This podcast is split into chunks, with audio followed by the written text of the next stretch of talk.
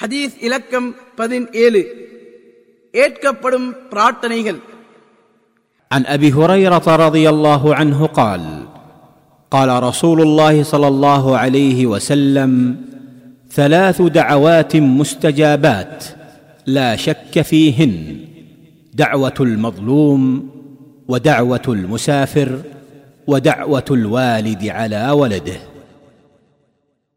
நபி ஸல்லல்லாஹு அலிவசல்லாம் அவர்கள் கூறினார்கள் மூன்று பிரார்த்தனைகள் எவ்வித ஐயமுமின்றி ஏற்கப்படும். ஒன்று அநீதி இழைக்கப்பட்டவனின் பிரார்த்தனை. இரண்டு பிரயாணியின் பிரார்த்தனை. மூன்று தந்தை தனது பிள்ளைக்கு எதிராக கேட்கும் பிரார்த்தனை.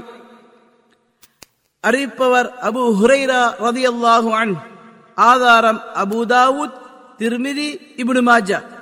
இவ்வார்த்தை திருமிதியில் இருந்து பெறப்பட்டது. இமாம் திருமிதி மற்றும் ஷேக் அல்பானி ஆகியோர் இந்நபிமொழி ஹசன் எனும் தரத்தில் உள்ளதாக கூறியுள்ளனர். அறிவிப்பாளர் பற்றி பதிமூன்றாம் நபிமொழியில் கூறப்பட்டுள்ளது. ஹதீஸிலிருந்து பெறப்பட்ட பாடங்கள். ஒன்று அநீதி இழைக்கப்பட்டவன் காபிராக இருந்தாலும் அவனுடைய பிரார்த்தனை ஏற்றுக்கொள்ளப்படும்.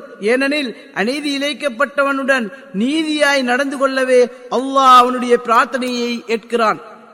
இரண்டு பிரயாணியின் துவாவும் ஏற்கப்படும். எனவே சந்தர்ப்பத்தை பயன்படுத்திக் கொள்வது பிரயாணிக்கு அவசியமாகும்.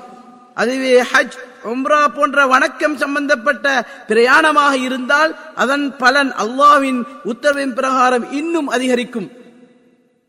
மூன்று தகப்பன் தனது மகனுக்காக கேட்கும் பிரார்த்தனையும் ஏற்கப்படும்.